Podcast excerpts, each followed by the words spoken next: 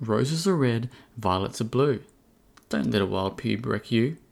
Look, Valentine's Day is just around the corner, and our sponsors at Manscaped are here for you with the best tools to get your balls ready for the special occasion. This V Day, it's time to join the 4 million men worldwide who trust Manscaped, the leaders in below the waist grooming, with our exclusive offer. Go to manscaped.com and use the code WELLSHAVED for 20% off and free shipping. Treat your partner by treating yourself. Let's get into it.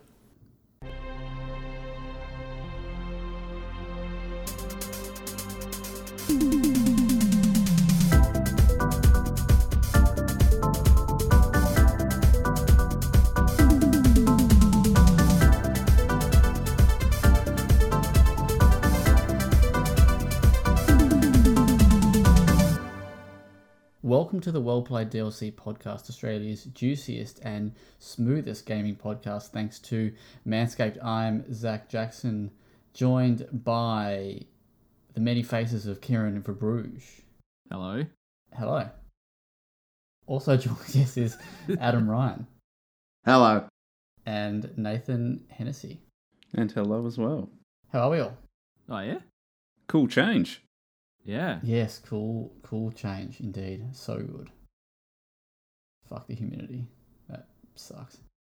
I wore full length pants for the first time in weeks today, and it was glorious. It was really nice. In fairness, I work from home, so the, the fact that I'm wearing pants at all on a day to day basis is a bl- absolute blessing. Just, just a little treat yourself. Yeah. I figured why not get dressed up. I even went outside. Wow. Oh, that's novel. Yeah, I know. I didn't do it for long. Don't get me wrong. It was a quick. it was a quick outing, but all the same, it was yeah, it was wonderful to wear jeans. I Forgot what it felt like. Nice. Are you a enough. skinny jeans man? I am. Yep. Got Gotta a be, real. yeah. Real basic bitch. Gotta go the skinny jeans. I can't. I can't fit this well-shaved package in skinny jeans anymore. Really? I thought with the you know the lack of bloody bush there, you'd be able to jam it in a bit easier. You'd think so, wouldn't you? you would. No, because that's the thing, right? So when you shave, give it the old well-shaved. Looks bigger, gets bigger. I mean, that's just maths. Maths Yeah. and science right there. Don't I mean, make if the that, rules. doesn't, if that doesn't sell you on a new lawnmower, then uh, I don't know what will. don't know what will. All right, all right. Well, yeah. So it's it's been a week, and again, it's been a massive week, huge week. Um, plenty to talk about, which we'll get into. One big game that we've all played, which we can discuss. Uh, I know that we've all got thoughts, uh, a preview, and some more little stuff. Uh, but everyone's pretty flat out with review games that I know of. Can't talk about which ones, but has anyone played any that's not for review at the moment? Maybe Nathan, because you're not technically reviewing anything. Yeah, no, I'm currently in the clear. So what I'm doing is I'm trying to psych myself up for Elden Ring at the end of the month. I'm playing through Demon Souls, the remake from a couple of years back, just trying to make a little bit of progress on that. I've underestimated just how hard that one is. The thing is, I'm putting my head through the wall because that game doesn't have any checkpoint system in place between pretty much you spawning into a level and a boss. So you've pretty much got to get through a stage, through to the boss, which is enough of an exercise in itself, mind you. Then clean up a boss at the end, which is monumental. And I think I've finally hit a wall where it's like every avenue of progress is limited by just a hard as nuts uh, boss. But we'll get there. It's still very enjoyable, and I'm really keen to see. It, it is building up my enthusiasm for what is it, February 25th? I hope that's right. That's correct. So I've got a quick question for you. So as we discussed last week with Jorts, I'm I'm keen to get stuck in. On Amazon, it's seventy nine bucks, which is Ooh, yeah. good. Uh, that's a good Yeah, yeah, yeah. That's real So- tasty. I don't want to sound like a, like a bit of an asshole here, but like my concept of video game prices since you know uh, becoming a reviewer has sort of changed. Like I don't know what you know what is expensive and what is cheap anymore. So because you know I am quite lucky and I get a lot of games for free, although it costs um, exposure. for uh, for for those people. But yeah, I don't know. Is seventy nine dollars?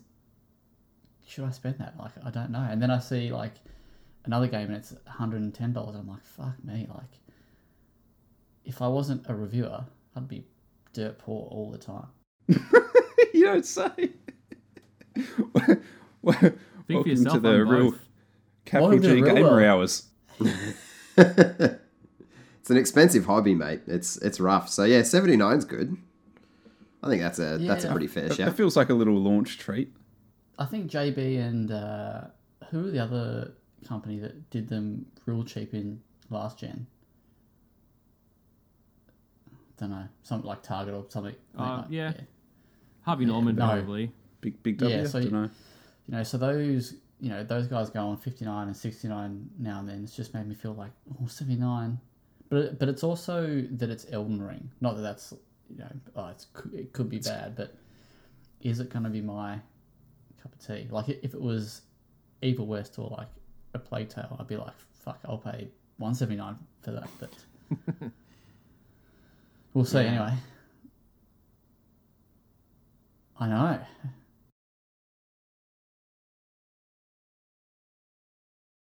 Well, it's also it's also like, do I want to play that? Do I want to play the new Horizon or Destiny? So I've got options, you know.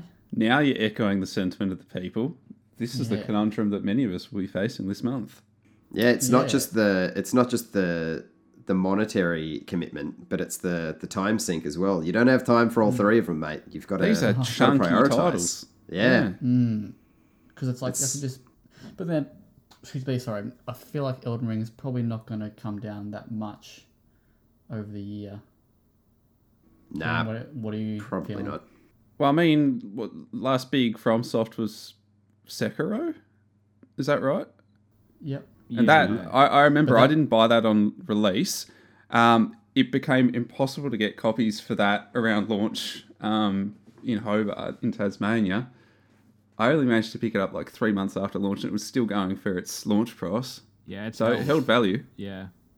Is that uh, because it's Activision though? I'm, Uh, I didn't I'm, consider the publisher I'm- side. I'm just wondering because they The yeah, the Bandai published ones tend to I mean, stock wise they're still fucked, but like they tend to go on sale digitally and stuff a little bit more often. All right, But, cool. um, Anyway, Yeah. I don't I'll- know.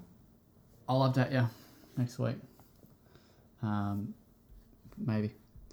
All right. Well, shall we get stuck straight into the the big juicy peach we got sitting right here? Let's do it. Do I need to turn my camera like do I need to move like You need to turn around. Isn't that why we got the two tripods? Yes. Get it from all angles. Take- so we, can Ah. we can take them into the Sydney CBD and Have a feast. have Anyway, uh, Butt so all all four of us the old spanquet. have been playing. Oh my god. Are you okay? all four of us have been playing Dying Light 2 Stay Human. So shoutouts to Techland for the codes. Uh, I am doing the review, but yeah, we've all played it. Uh, just quickly, who who is Nathan dead? it's slowly Uh, dying. He's alright. He's good now. Um, I mean, who who's finished it? So I've finished it. Nathan, I think you have the other two you've not finished. Correct. No, okay, not yet. Correct. All right, cool. Um, just before we get stuck in, how many hours do you think you've put in? I'd wager maybe fifteen. If I was to if I was to have a guess, I haven't actually checked, but I feel like that's semi accurate. Yeah, I'd say like twelve to fifteen, probably. Okay, cool. All right, well, we'll get stuck into it. Uh, we're, we're, we're all pretty keen for this before it launched, so um, yeah, it, it's here. and This is probably the first big big title of, of the year. Um, I think I might have asked last week, but who's finished or at least played the first one? Yeah. Yep, We've I finished the first all, one. Played through finished it, most cool. of it. I don't think I ever finished it, but like a, a decent chunk. Yeah. Finished it and almost finished the following DLC, but Yeah. got a bit got a bit bored with it. That's where I'm at as well. I'm in the same boat. Did you ever play the the battle royale game? No, was it a battle royale? They Okay. did Spin-off? that, didn't they? They did, and I think it And I didn't touch it. Flopped. Yeah. Yeah, I don't think Crowded market. did. Mm. All right, all right. So, Dying Light two, Stay Human. Story wise, it's. Uh, oh, sorry, sorry. You go. I was just going to preface this by saying it could be a divisive one. It could be. I think it's. Well, yeah. We'll we'll see. We'll see. All right. So, in regards to the story, it's set about twenty years after the events of the original. Uh, if you haven't played the original, I'm not going to spoil it, but yeah, you can go online and, and uh, read about it if you want. Uh, you play as uh, Aiden Caldwell, who is uh, what is known as a pilgrim. Uh, pilgrims are like messengers of sorts who that travel like long distances to deliver messages between settlements. Um, he's on the hunt for his sister, who I think's been missing for about 15 years, um, if I'm remem- remembering correctly. Uh, there, so his journey um, takes him to a place called the City, which is made up of two big main areas, uh, Villedor and Old Villedor. Uh, in each of those two areas, maybe has three or four sub areas, if you want to call them that. Um, so yeah, uh, but this the city it's uh, sort of divided by multiple factions as well, um, and in order for Aiden to I guess find the information that he needs uh, to find his sister, uh, he has to basically start working for these factions, um, earning their trust, um, you know, all that sort of sort of stuff. Uh, the other cool thing about all that was um, promised with this story is that you'll uh, that you'll have certain dialogue choices um, throughout the story, and any choices that you do make will impact the the outcome and the relationships that you have with the characters in the world. Um, so yeah, old old Villedor and Villedor, the two sorry, uh, the two main factions that you'll that you'll work for uh, are called the Peacekeepers. Uh, the, they are basically like a police-like faction who um, have this hierarchy of you know in charge and, and that kind of thing. Um, and they believe they're, they're they're like the protectors of the city, and you know they sort of gatekeep a lot of the areas and, and, and stuff like that. There's another faction called the Survivors, which is just sort of a big group of survivors uh, that live in these like camps, um, and they're sort of the, the two main ones that you that Aiden will deal with and, and work for. Um, each of them have like a couple a couple of main characters that you'll become friends with. The biggest character or the most prominent character from all of it is probably Lawan, who is played by Rosario, Rosario Dawson. Yeah. Zara Dawson. Um, so yeah, she's probably the second main character out of all, and then there's a little host of other characters like uh, Hakon, uh, Jack Matt, and some other ones that are that are in there. Um, so yeah, story wise, we'll maybe talk a a little bit about it a bit later, but stories not that great. Um, but we'll talk more on that later. Uh, gameplay wise, though, and the world wise, like the world that, that Techland has, has built, I, I think is super impressive. It's it's massive too. Like there's heaps to do. Um, whether it's you know looting buildings, um, you know finding gear like all across the city, killing infected, um, or just quests in general. Like you know you'll be traveling across the city and there'll be someone who might need some help, or you might find like a shop or whatever that has um, some cool loot in it. So you know, there's there, there's always tons to do, and I I found myself quite often being pulled from the main quest.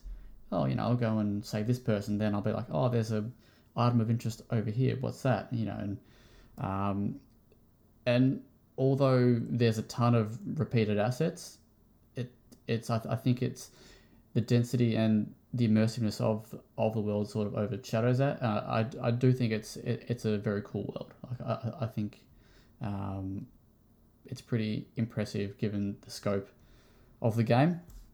Um, if you like Ubisoft games, there's uh, windmills and water towers scattered across the city as well. Climb to the top of them, and you'll unlock safe zones if, if, if it's a windmill, and if it's a water tower, you'll unlock safe zones, and you can actually assign the water tower and maybe even a power station, if I'm remembering that correctly, um, to one of the factions, so either the peacekeepers or the survivors. If you go whichever one you choose, there are perks that you can unlock um, by do, by doing so. Like, excuse me, um, I think one of the peacekeeper perks is like there's more like UV lamps around or, or something to like to that like.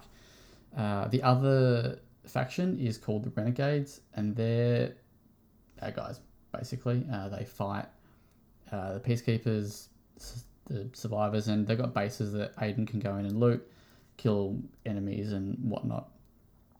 Um, so yeah, like like the world I, I thought was great, but where and this is where I, th- I thought Dying Light was excellent. Um, is the gameplay like the parkour gameplay is excellent, and here again it's awesome. You know, like traversing like the rooftops, you know, fanging it across them, you know, running across the city. It's it's awesome. Like it, it's done very very very well. And throughout the story, you will un- unlock different methods of transport. So there's a paraglider and a grappling hook. The grappling hook is not so much like a traversal tool as it's more of a puzzle solving tool. Um, but the paraglider is pretty fun, and there are like uh, uh, like steam vents or steam holes in the ground that have blown up and stuff. And if you're flying through the air and if you go over one of these steam holes, you'll actually be pushed forward with the paraglider, so you can go further. Um, yeah, I mean the, the other cool thing is uh, the Hang sorry, I've lost my notes here. Uh, the day night cycle again. So zombies are infected during the day. Uh, pretty easy, pretty predictable. Uh, if you make enough noise, there you will get enough of them to maybe make you run. But for the most part, it, it's pretty it's pretty easy to navigate through the city during the day. At night is when things become real tough, uh, and it's a risk reward thing because Aiden can only be out uh, at night for a certain amount of time. Um, so you can upgrade your immunity uh, through other ways, which we'll talk about soon. But uh, yeah, so you can only so Aiden can only be out for a little while. Um, but also the enemies are more aggressive. They're harder. There's more of them on, on the street because they sort of come out from the buildings and stuff that, that they're in, and they lurk in the streets. There's uh, one enemy called the Howler, uh, and if he spots you, like if you make him um, see you, he will activate a sequence which is called like a chase, uh, and you'll have every man and his fucking dog chasing you. And if you survive long enough, uh, there's four levels to each chase, and if you survive long enough, that's when the volatiles will come out. And it, if you don't get to a safe zone, you you'll like you'll die. Um, I actually didn't manage to kill a volatile once during my playthrough. I tried, um, but I died every time, um, or I chickened out and went back into the UV. so, uh, I mean, like that part of it's really cool. I, and like there are buildings that you'll come across during the day, which will be um, I can't think what they're called. They're like forsaken or, or like dark zones or something like that, and um, they'll have like better loot inside them, but you can't or you can go in them during during the day, but it's much harder and pretty much ne- you'll never survive. But at night, because they're drawn out of the building, you like you go in and um, loot it all. Then you also get a, a, a nighttime bonus for whenever you kill or do parkour or whatever. So the XP that you gain from um, being active at night is greater than uh, what it would be during the day. Combat's pretty cool. So it's the same sort of combat before. The only there's one big change here, um, and there's no guns. So uh, the long short of it is that the peace there was a shooting in the world, and the peacekeepers took away all all the guns. So you've only got your your axes, your machetes, and your maces, and you know those sorts of melee weapons to to go off, um, which is pretty cool.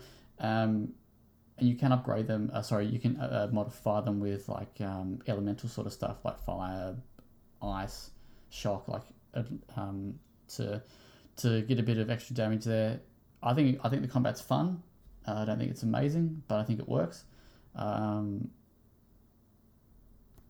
I don't know if anyone wants to jump in right now because I can I can or I can just keep going. I might bookend my thoughts, having also reached the credits. I might Okay. jump in a bit later.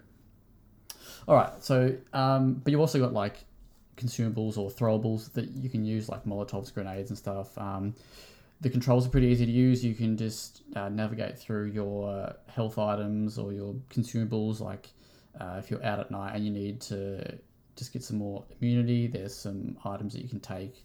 Um, so that's all done through the the D-pad, and you can hold four of each item at a time. So weapons, consumables, and like throwables. Um, yeah, so it's all pretty straightforward to to get through and fairly easy. Uh, there's tons of gear, so like like like you'll you'll never have uh, a problem with finding stuff t- to use because it's everywhere, and you can sell it all at the safe zones that you unlock, get coins, uh, upgrade items, buy other stuff like that.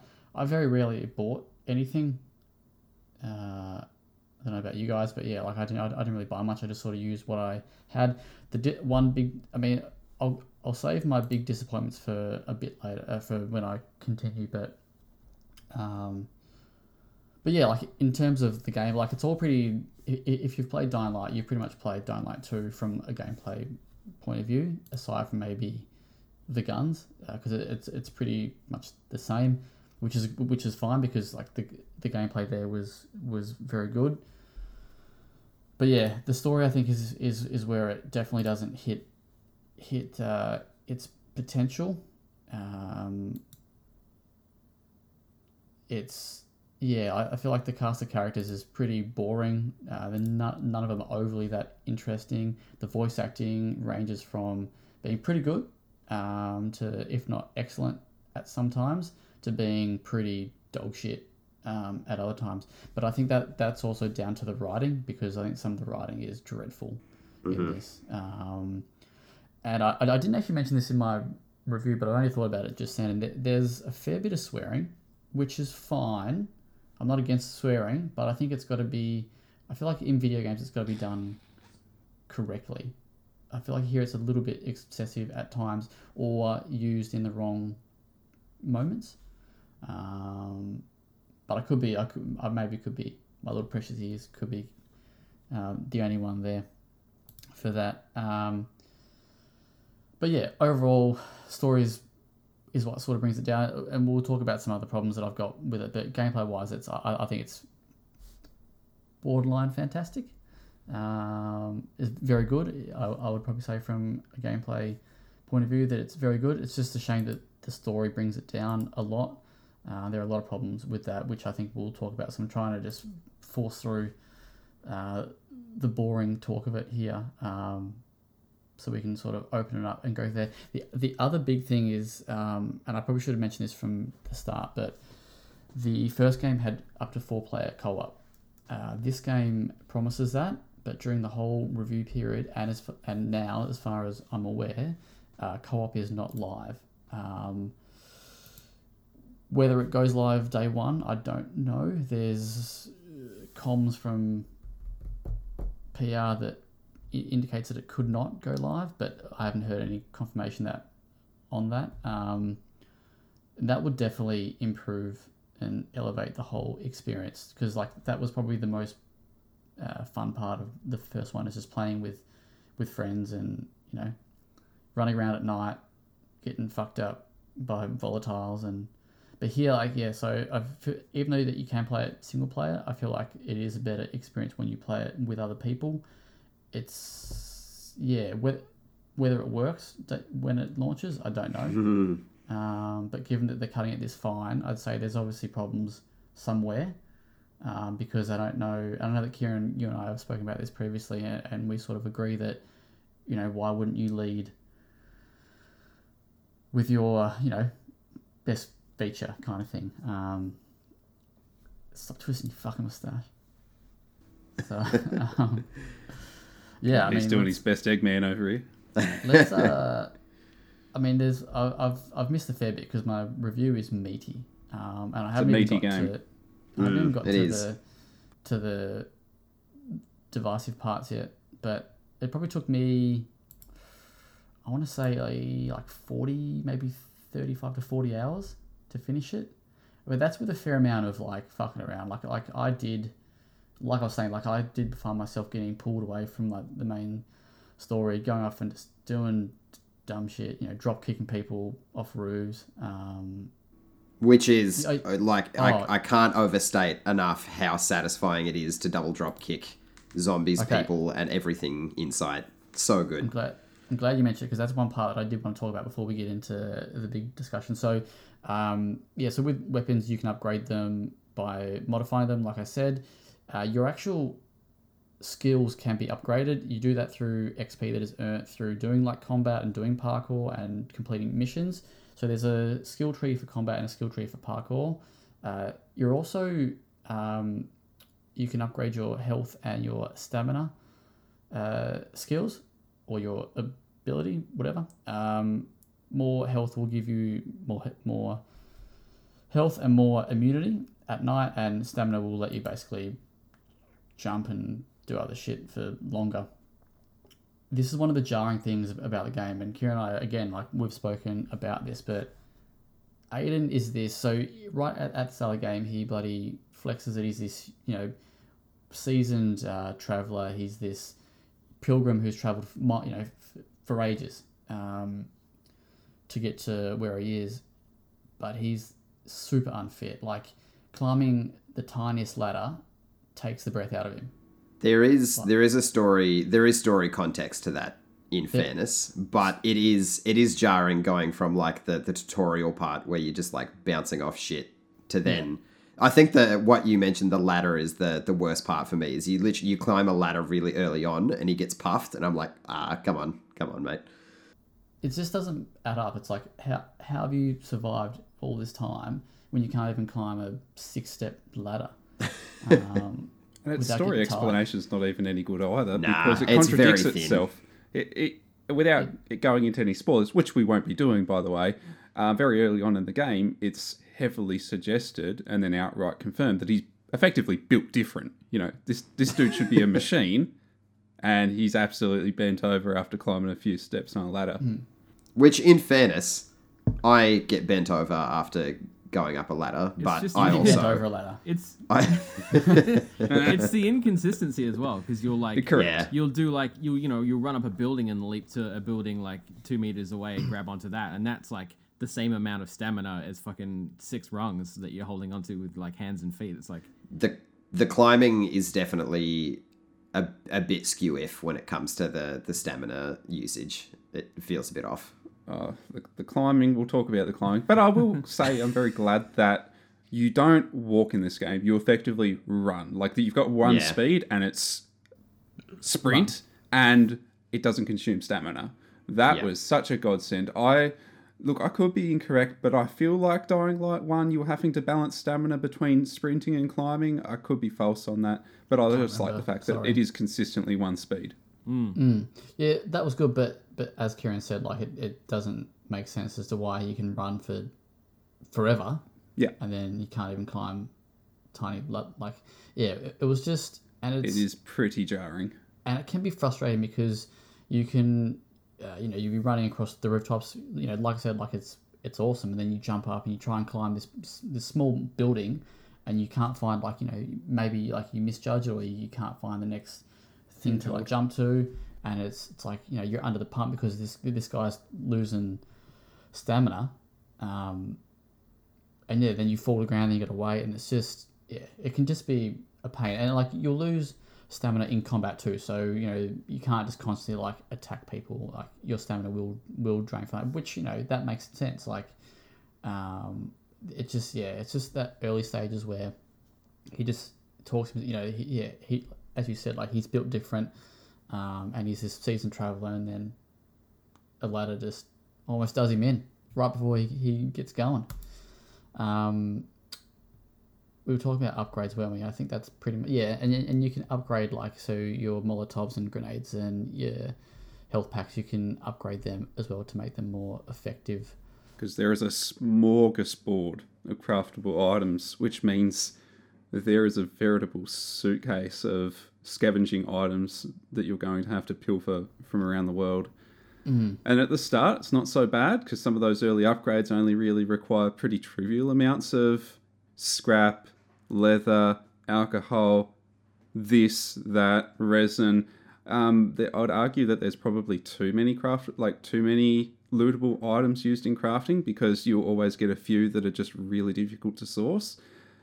There is a point in the game though where upgrading upgrading your craftables and your craftables are pretty necessary to survive out in the wild because you're not really got that much active access to vendors out and about that are going to sell you good you know medical items and that. So you, you are like whenever you damage yourself your, your health bar's not going to regen.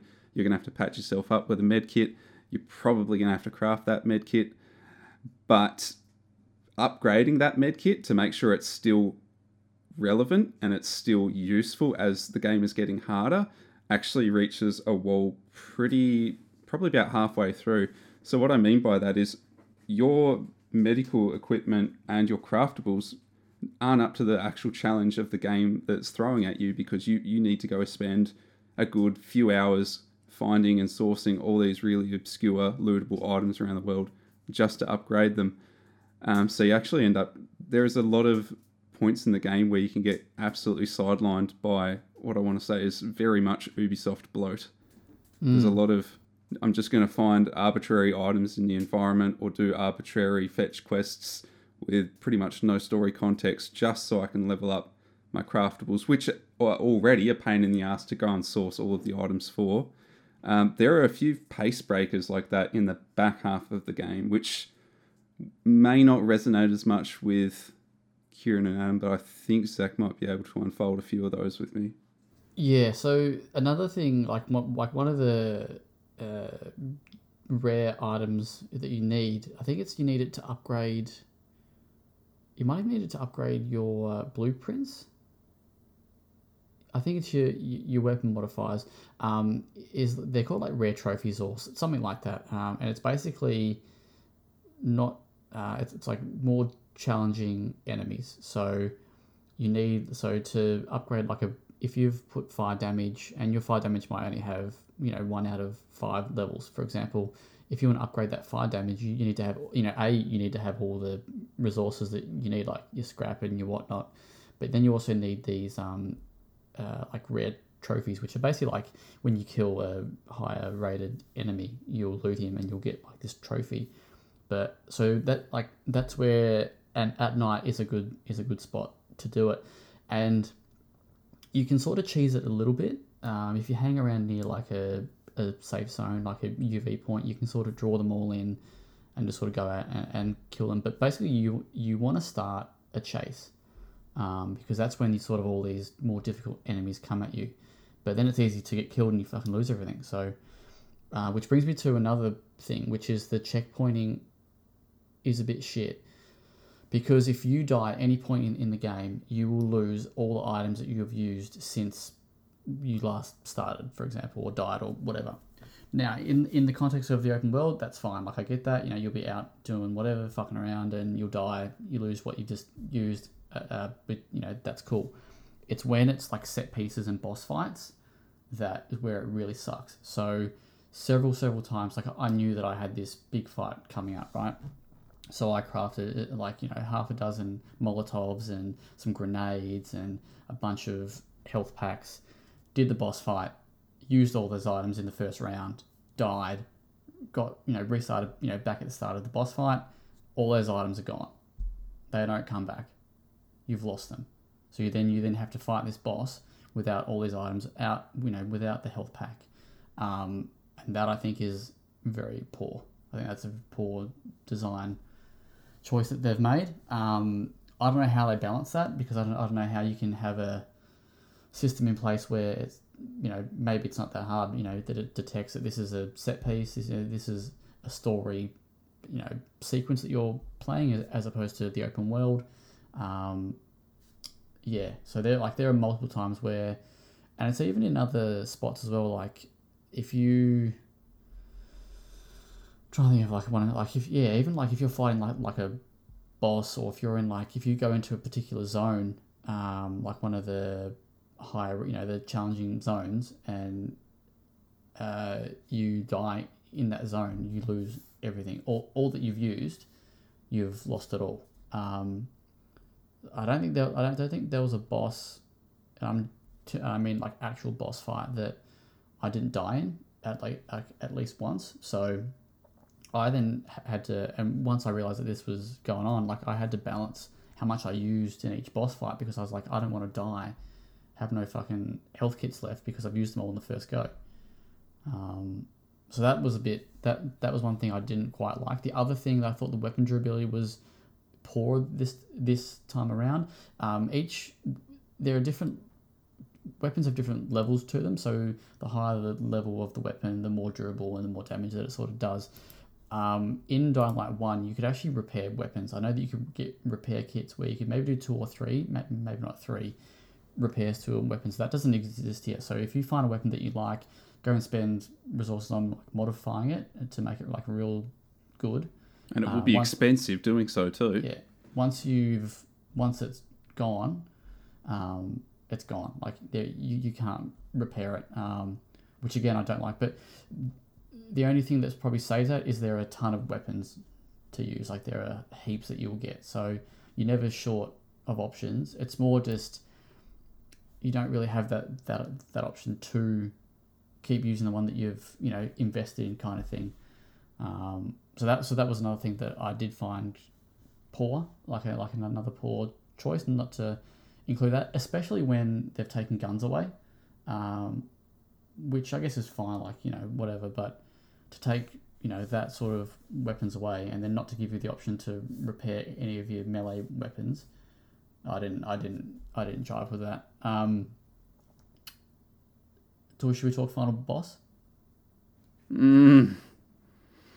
I mean, we can't say too much, I mean, there's like but I mean, there's- it's There's tons to uh, talk about, and Adam and Kieran have just sat here patiently waiting for us to What? finish. What? Huh? Um, I haven't even gotten started. I know, right? There's there's, he- there's heaps to cover. Um, I mean, the final boss fight, like I'm, I know that some people don't like boss fights in games. I'm fine with it if it's in the right if it's in the right game. Dying Light One's boss fight sucked. It was Uh, a quick time even- event, wasn't it? This is Yes. even worse. This fucking sucks. This is harder than any boss fight I've ever had before. This is the worst boss fight I think I've ever played. Um, it's like a waved boss fight. So I'm sorry if that's a spoiler, but it's not really. But just preparing you for what's coming, and it does not fucking end, and it just it sucks. Every part phase of it just one, sucks. phase two, phase three, Um, phase and- fucking four. and like with I'm trying to keep it within a safe zone here, but uh, like a like it bugged out for both So me much. and yeah bugged out for me. It got stuck in the environment, so which means I had to die and restart because I didn't want to re- and so there's no checkpoints here by the way. So you, can't go to like into the menu and restart from checkpoint. There's no option for that. You just have to die. Um, so again, so I'd you know went back, uh, died. Um, I think I started. I, I did start from the second or third phase or whatever it was, but yeah, because yeah, he got stuck in the environment and he could still hurt me, but I couldn't touch him. Yep. Um, um, yeah, and, I'd like again like I'd lost all all stuff that I'd used previously. It was okay because it was at that point in time. So again, you know, so that made sense that you know I was even with what I'd used. So, uh, but the first phase, I reckon mine was I either I'm shit at video games or this was bugged because you're on a platform and I, and I got knocked off the platform. I know what you're going to say. and I jumped back up. But as soon as I got back up, he the He knocks you for six. instantly just does this one move non-stop and you can like so I was like hey, I'll dodge it. I'll dodge it. I'll dodge it. I dodged it four times I thought surely this time I'm going to be able to get it in when again. The fifth time knocked me down. I was like I'm gonna, I'm gonna ha- have to cheese this. Like there's no other way for me to to beat this guy without cheesing it because I just go I just jump up and I'm just getting hit um, so I shot him from afar with with arrows I jumped back I would uh, jump up shoot shoot a couple of arrows Then he would go to do like his his move. I would jump back down, jump back up. I actually died. and I'd lost about forty arrows in that fucking thing that didn't like I didn't get them back. So um, anyway, so that's the boss fight. The boss fight fucking sucks. Uh, story sucks, sort of, mostly, mostly sucks. It's just I don't even know how to fucking explain. I, I said to Nathan earlier that it's convoluted, um, and it's just a bit fucking absurd towards the end. Uh, and I feel like some of the choices that you get given, like they, they don't matter. No, because, they certainly don't. um, so that's disappointing. But the story just, uh, quickly on as far as the story and context goes. The one thing I do appreciate is they they kind of give an in-game explanation as to why everyone wants you to do their fucking laundry list of tasks. Like you being a pilgrim, you're given yeah, things to to take to other people from across the country and you get like your your role is to do all of these menial little things. So in an RPG, it's nice to have the context as to why you're doing a bunch of side missions rather than just hey, person that's meant to save the world, would you mind grabbing my cat down from that tree for fucking 10 minutes? Not that it's a major thing, but I always like when games justify why you're doing a whole bunch of random little things. That's fine, but I think the missions, especially towards the end, like the story just feels dragged out and just, it just, there's a, I would say there's a lot of twists, but there's some twists there and you're just like, mate, just get to the point. Like, why are we here? Tell me what. Just tell me what you want me to do. Um. Yeah. So like, and the, the gameplay sort of starts to it starts to lose its magic a bit towards the end because you're doing bullshit things like excessive puzzle so- uh, solving. Like there's these electrical puzzles that you got to do. Oh. Um, and there's just there's just like another one like oh power's out. I can go get the power. Hey, climb this fucking huge building. So you gotta then you go inside. Oh, the power's out. I gotta go fix the power. So you got to figure out how to get this cord to a certain spot, and you're like, just I'm sick, sick of climbing these fucking buildings and setting the fucking power back on. So missions feel dragged out. Story doesn't really, it doesn't feel satisfying. Um, that's the story. Uh, Nathan, you got any thoughts on that? Oof, I, I do, I do. Um, let me start with one of the first things. So we've talked about the parkour as being a highlight, and I agree. The parkour is a highlight, and it creates this real kind of a series of what I think is probably one of the highlights of the game is butt clenching moments, moments of like real tension because you're on the run, you've got a horde chasing you from behind. Sound effects when they're working are very much getting you into the zone of I really have to bolt because I'm going to die. But the issue is the parkour is fantastic whilst you're moving on a horizontal plane and you're dealing with sort of knee high obstacles. Once you have to start doing vertical traversal, I don't know how you guys feel, but I felt like I'd gone right the way back to Assassin's Creed 2. Like, we've come a long way when it comes to vertical traversal in games and doing so in a way that feels very authentic and very kinetic. Um, being able to see a handhold and grab that handhold but I know, and I'm sure Zach will have had this experience so much in the second half of the game, where the game goes from being vertical to pretty much just sky. You know, it's it's just mm. super vertical. Um, so you're expecting to do a lot of climbing, but you go for a handhold that's not pretty much coated in some contextual color that says "grab me." 50% of the time, that handhold's going to miss. It's not going to be a handhold. You've been duped you fall flat on your face, you die. Um, I think the majority of my deaths in no, I know the majority of my deaths in the game was pulling off this really sick jump, thinking this is absolutely thrilling, and landing splat on my face because the game just decided that that's not a handhold, and you're going to now plummet to your death. Um, you've got some objects uh, you mentioned earlier, Zach, you, you get your hands on something like a paraglider. Now, we did see this in the trailer and it looked very cool.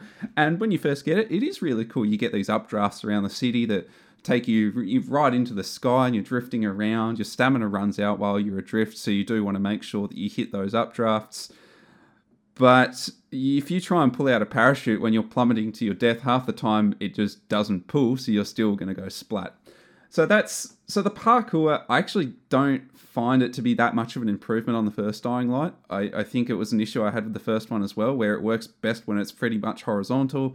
Once you start going vertical, it slows right down, and that's when you see the holes in the system. So comparing that to games, as I say, like Assassin's Creed and that, where they've really evolved when it comes to traversal, it's a, it's not the best and there's a lot that's not the best. So when I think of Dying Light 2, I think of it as a game in two halves. And uh, we've got the, the, the two sort of city districts, Old Villedor and Villedor.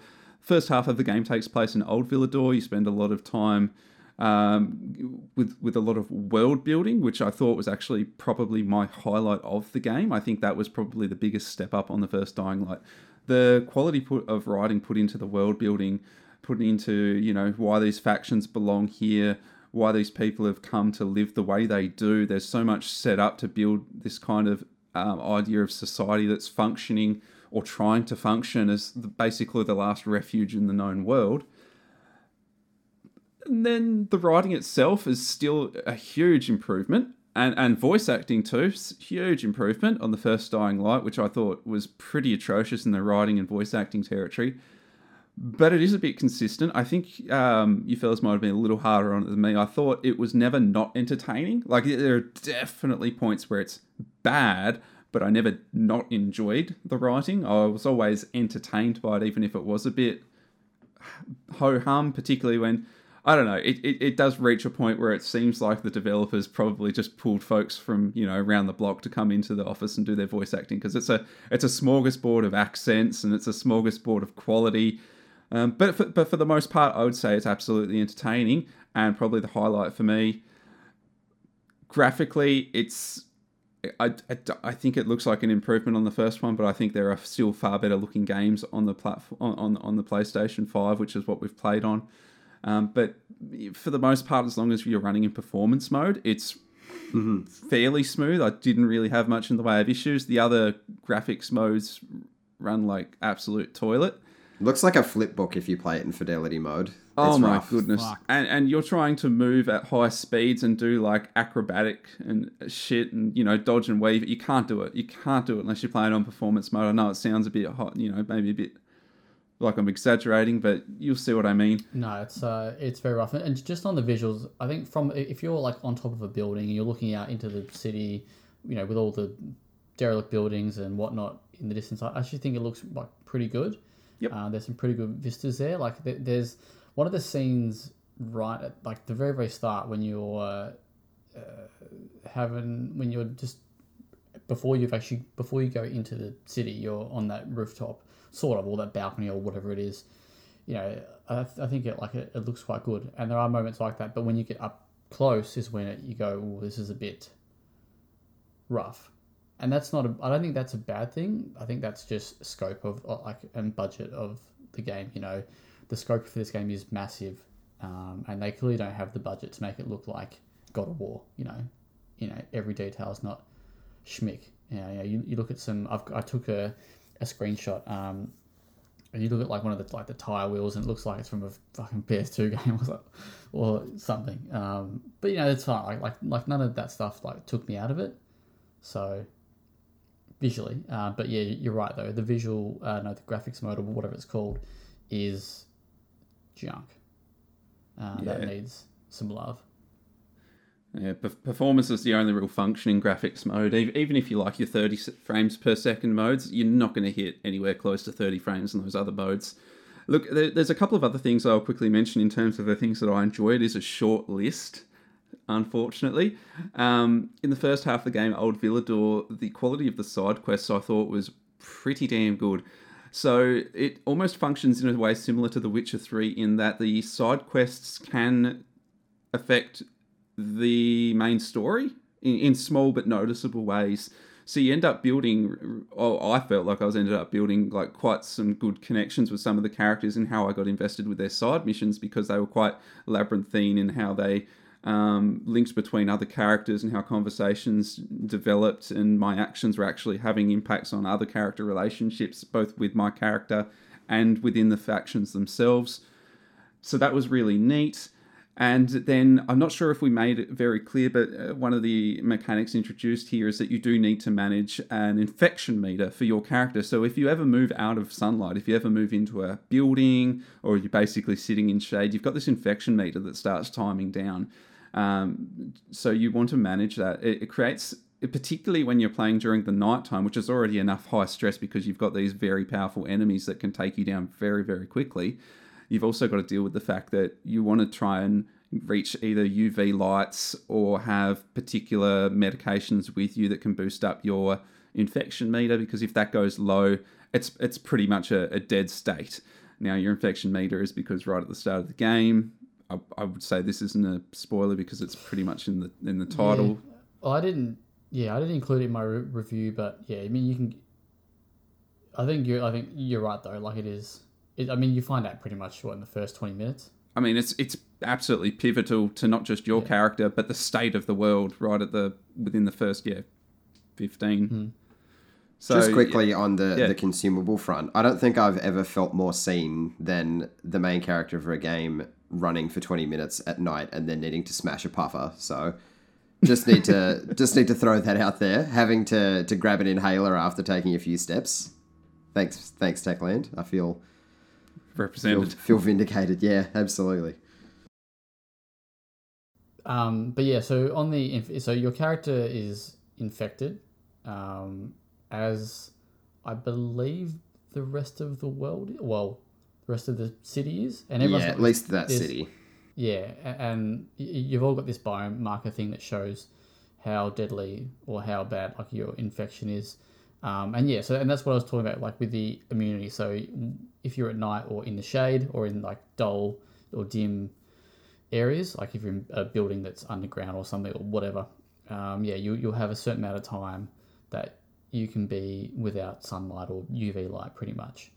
Um, and that's where you, yeah, if you upgrade your your health with the inhibitors, which are found across the world, and you need three of them to upgrade at a time, um, yeah, you'll you'll get more um, immunity for that.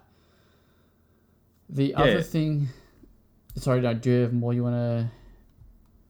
Go No, that that that's probably it on my list of pros before I take a sharp tack in the other direction. If you want to close off the good chat. Well, Kieran, you've uh, sat patiently. Kieran, um, what did you think of it? Like, because you, you obviously ha- haven't finished it. So, what are your thoughts so far? Uh, I don't think I'm going to bother finishing it if that paints a picture at all. Okay.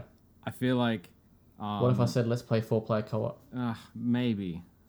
But e- even then, like I said, I'm like 12 to 15 hours in, and I think I've like I've I feel like the game's peaked at what it's going to show me and even if it hasn't, like I don't care anymore.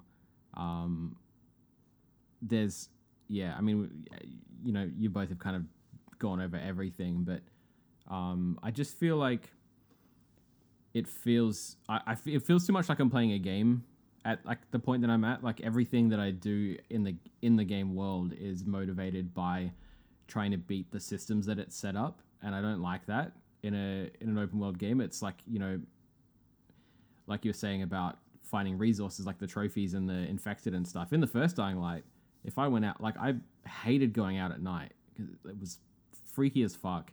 Like mm. everything was dangerous. It sucked. And like I that's the biggest thing I remember about the original game more than like what the story was or what the gameplay was. I'm like going out at night was fucked and I hated it. And that's like a good thing. But in this one, I go out at night constantly because I want to collect shit to feed the RPG systems and that kind of like mm. ruins that whole aspect for me of like the fear of like you know what'll happen at night, the uber tough zombies and stuff. I'm like, nah, I'm not scared of these guys. They have like item X and Y and Z, so I, I'm just gonna like clean them up and pick everything up and you know go sleep and wait till day and go craft stuff. So I don't know, like I don't, I I feel like the, the systems just get in the way of pretty much everything, um, and they, and they, they drag everything out and they grindy as fuck. Yeah, I just mm. I don't yeah whatever the the mix that it's got of like world and and systems like just doesn't work for me at all.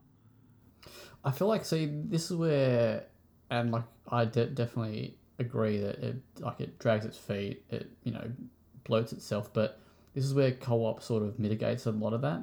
Like I feel like these issues probably wouldn't be as prominent because we're all having fun, we're all having a chat, you know. Yeah. Um, and then that's not to say you know, that, that we shouldn't criticize it, but I feel like that not having co-op does emphasize its flaws a lot more than what it would have Yeah. if it didn't. Uh, sorry, if if our co-op was was here because yeah, Yeah, I just Um, yeah, I feel like a it it needed it needs editing. Like a reduction in scope would have done so much for this game. You've nailed it. yeah. Um, especially like yeah, just the, the amount of yeah, the amount of like when they were saying it's 500 hours long, that's because like you said, you've got to go every for every 20 hours of gameplay, you've got to go back and do another 10 of it to get your shit back, or to like Mm, yeah. get ready for the next 10 hours, or you know all of that stuff, and Yeah. the and that's why yeah. like losing the resources, like I said, all the Yeah. stuff that you've craft that you've crafted, like that's why that sucks because you have to then go out and invest more time into getting it, only to know that at some point if you die, and I'm I'm cool with it taking the stuff away from you if it's if you're just doing shit like with, Mm. within the world, but if you're doing a mission. You know, at a certain point, and you're back at, at the checkpoint of that mission, and, and it's gone. I feel like that's unfair. Yeah, it's just like it's Um, like the game doesn't know. Like the game thinks that the like the bits that it thinks are fun are not the bits that are fun, and there's too much of that. And the bits that are fun, it's there's not enough, and you've got to work so hard to get to it. Um, Yeah, well, in my review, I, I there, there, there is one moment, and you guys wouldn't have come across it yet, but there's there's a sequence or part of a mission late in the game that involves an elevator. I'll, I'll, I'll just say that, and um, it's just where like for me, it's one of those little moments of the game, these core nuggets of the game Mm. where it, it all just comes together. Like uh, the stakes feel high. Um, the music is just like it, it just makes you feel like it just increases the tension the voice acting is superb and it feels like authentic and, and real like and you can imagine someone in this situation where you, you and you just want to like fucking get it done like you want to get what you'd you fe- you know but then those moments are too far between from Yeah. a story point of view yeah, um it's just yeah even in the first half of the game, there's plenty of that where you're like, yeah, this is sick, like, um, or like the the kind of like mission or sequence of missions where you go from the first area to the second for the first time. I felt like most of that was pretty good. And then when you get out into it and you're like, oh, I can do all this cool shit, and this is like a new area, it's like that's really exciting. And then it's like, oh no, it's I'm just doing more fucking picking shit up.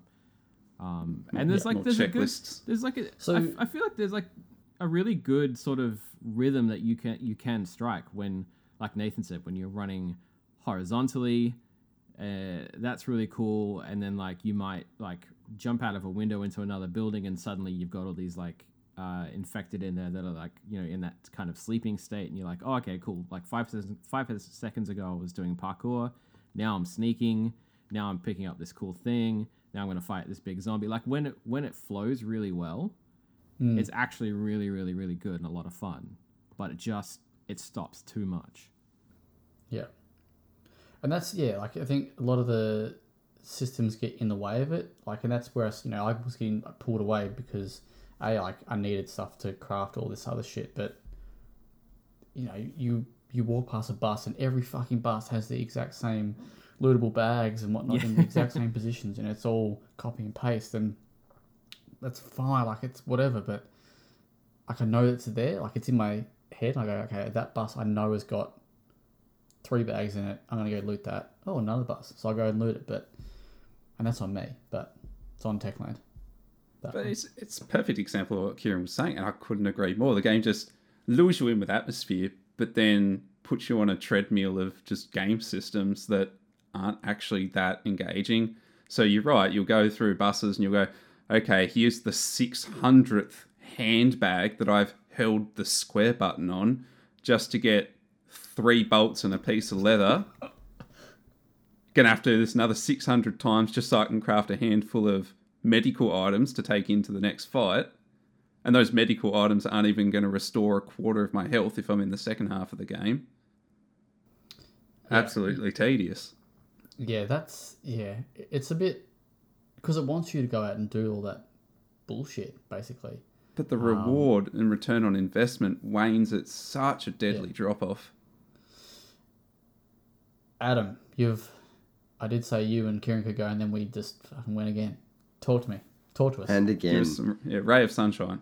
Um, I think I'm probably having more fun with it than Kieran is, but I also don't plan on going back to it by myself. Um, but that's by design. So I could feel that the game was starting to take a downward spiral. Uh, not too long after getting into the second area, like like Kieran said, you get into that second area, you get given the paraglider, and it's just it the opportunities seemingly open up massively until you realize, uh, this doesn't actually change anything. If anything, it makes it more awkward than anything, um, particularly with traversal. So instead of fighting against that, I decided to completely drop off and wait for the game to release because I know I have two friends that are keen on playing it. And I think the game will be an absolute fucking blast with a couple of mates picking apart the bad things and really emphasizing and enjoying the good things. Because it's it's said a lot that oh you know oh this game's meant to be played in co-op or meant to be played multiplayer. That shouldn't be an excuse, and I don't think it is, especially not for this because realistically it is a single player experience. Like you are the protagonist. You're not one of 10, you're not one of 3, you're one person, a named person. But for my continued enjoyment, I I think I just have to wait for for that co-op experience. Because I think it will be a hell of a lot of fun, but I think I've like Kieran said, I think I've got everything out of it that I will playing by myself. And I'm I'm pretty okay with that at this stage. The other thing I want to touch on that I did save for last, because it's probably not going to be as relevant when the game launches, but the performance on Mhm. PS5 is was pretty Fine. bad. See, this is Shut up, Adam. this is such a bizarre um, topic or part of this conversation is that so instantly Kieran and I we had issues um, with the game, just crashes, uh, or constant crashes. Like I, I, I probably had nearly thirty crashes overall in my game. Um, most of them were fine. They weren't like at a bad time. They were just when I was just fucking around in the world. But there was, you know, there were a couple that were mid mission that I, you know, I had to go back and sort of start again. Um, but yeah, so it crashed a lot. Uh, I had a bunch of other bugs like uh, I would craft items and they wouldn't show up in my inventory. Uh, so I know that I, I think I crafted like five Molotovs or something like that, four or five Molotovs and I was like, all right, sweet, like I'm good to go, and they just weren't there. But all but all the resources were gone, and I was like, maybe, maybe just maybe I haven't equipped it. So I went back in, you know, before I was like, fuck you, game. So I went into my inventory, not there. And I was like, are you taking the piss? Uh, so that was you know pretty frustrating because uh, you know it's just it's a waste of time you know going and finding all that stuff to then have them taken away um, I had you know people get stuck in the environment many times. I had quest objectives that didn't trigger. Um, just it, it wasn't a good time. There was a patch that came through maybe the middle of the review period that did clean up a lot of it. Um, and since I don't know, I think there's been three patches. I want to say during the review period. The third patch I haven't had a crash since.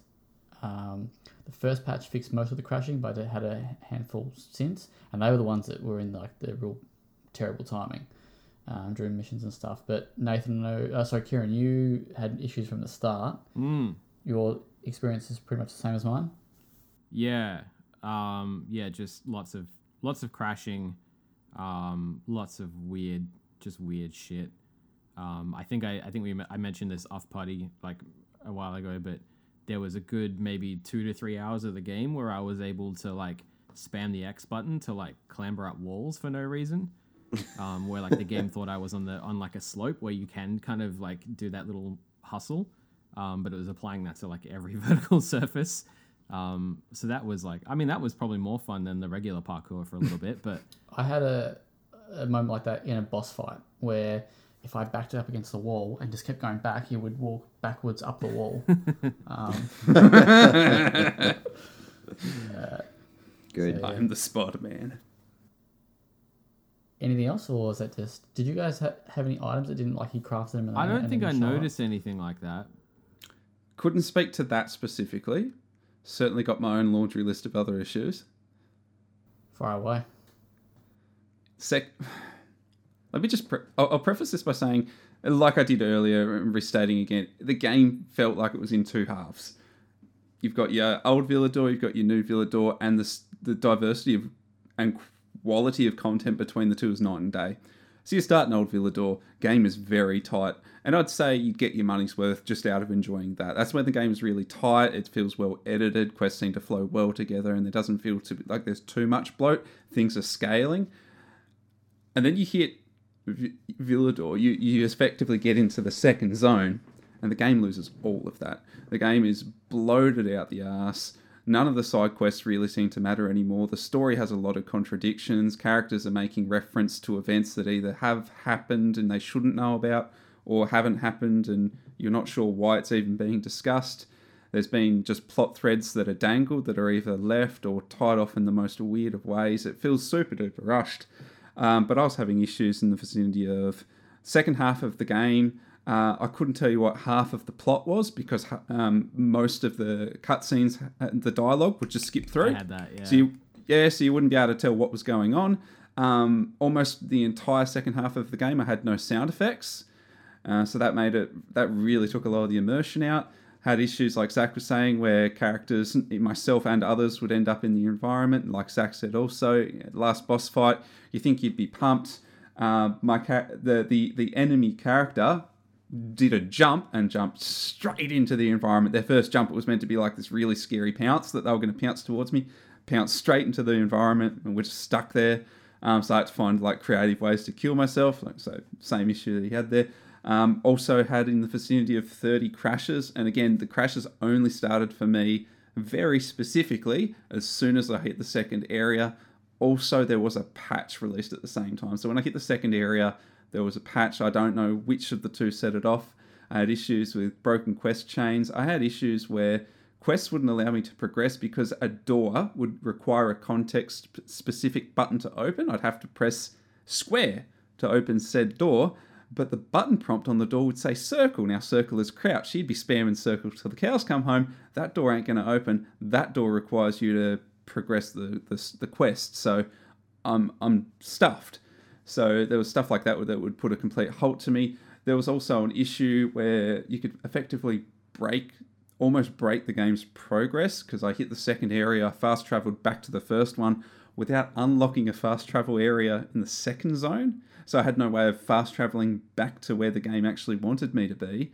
And the game had actually pretty much closed off any legitimate way of traversing between these two zones. So I had to do some sneaky business and kind of bend the parkour systems and bend the traversal systems in a way that they're not supposed to, taking advantage of sort of glitching into the environment to actually get back to where the game's back on its rails. And then I think the most damning part for me is the combat. By the time you've reached the end of the game, the combat doesn't actually scale with the difficulty anymore. The, for the combat to scale, it scales in regards to how much time you're willing to invest in upgrading, upgrading weapons, upgrading your blueprints for consumables. And if you're not willing to put in the time to go and source all those mundane little items, just because they are expensive upgrades and there's a lot of them, you could easily spend dozens upon dozens of hours trying to upgrade these things, and it's really not worth it because it's just slowing down the game's pace. You could just try and get lucky and make your way through the story regardless without them. It's going to be harder, and it's an artificial difficulty.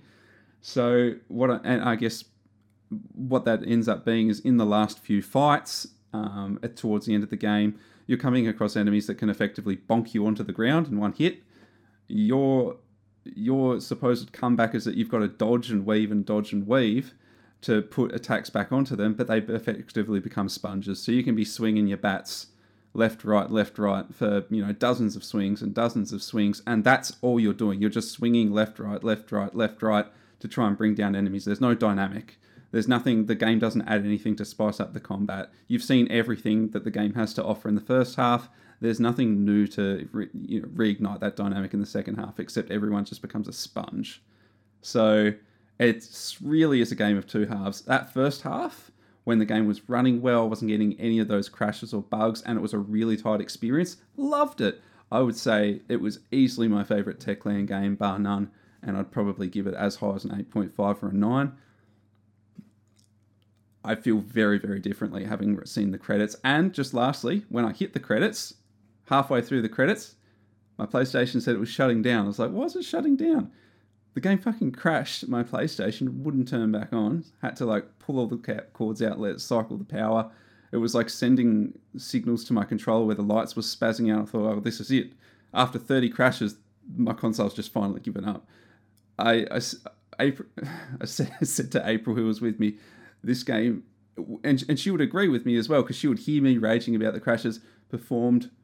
And I, this is not quite fair because the game hasn't released yet, hasn't had its you know day one fixes and that, but it easily played far worse for me than launch Cyberpunk 2077. Hands down, no debate. Woof. Hmm. I've, I've got to just jump in, Nathan, because that sounds like a rough experience. But my experience was far worse. I had the music stop mid cutscene once.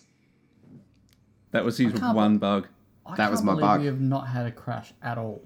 No, you're Not- lucky fucker. I genuinely, my compared to, in fairness, I have had little, mostly visual glitches here and there, but compared to everyone else's experience, mine has been almost flawless. Did you get the blinking? Oh, like three or four times tops. I I, had the entire game from start to finish where the game would blink, like it would just go black and blink. Um, it was you know, literally it like wasn't your consistent. character was blinking, but it, I don't think it was intentional. No, it, it was really jarring and it wasn't consistent. It's not like you could go, it's going to blink every 10 seconds. It might be every two seconds. It could be every 30 seconds. Drive me insane. No, that game's really worn my patience thin by the time I've cleared it. So I think KB's made a good call to just get the best hours out of it. Maybe just put it aside. Probably doesn't need to see the end. I don't care about any anything anyone has to do or say in that game anyway. So, And the, the stakes aren't there for you to really give that shit. and the dialogue is. I have I have my biggest pet peeve about dialogue in a video game, and like it's it's a matter. I guess it's like it's totally a matter of budget and probably like pandemic challenges and stuff. But when no one in the voice cast is giving any direction on how to pronounce things, so every five characters in one room pronounces the same name differently, I'm like, this is Yes. get out with this shit. Like, just have a sheet that's like, this is how you pronounce this character's name, and just make everyone read that, so they're not all doing it differently. Um, and also, It's like the Han Solo, Han Solo thing Yeah. in Star Wars. um, and I don't, I don't know if anyone else like was bothered by this, and it's like a really weird um complaint, but it's probably my biggest one of the game. But they just make up a bunch of fucking sayings and idioms that nobody's ever used ever that don't mean anything or make any sense. Like you'll be talking to a character about like someone that's died, and he'll be like, "Oh, you know, the naked bear who like eats the first toilet never gets the bird," and you're like, "What?" like nobody's ever said that in the history of any like that means nothing. But it's like I don't know. I feel like every second character had some weird idiom that they'd made up that didn't. I don't know. It's the end of the world, man. It's a think of it as a, a clean slate. You don't like kill two birds with one stone. Make something else up. It's it's fucking stupid. I hate it. it's the Walking Dead issue where everyone becomes a vacuous philosophizer. All right, well let's um let's wrap up Dying Light because we've gone on for ages about this. But here's my conclusion on Five hundred hours of podcast. My final score, yeah, fucking hell. And there's lots to talk about still, so we might have to.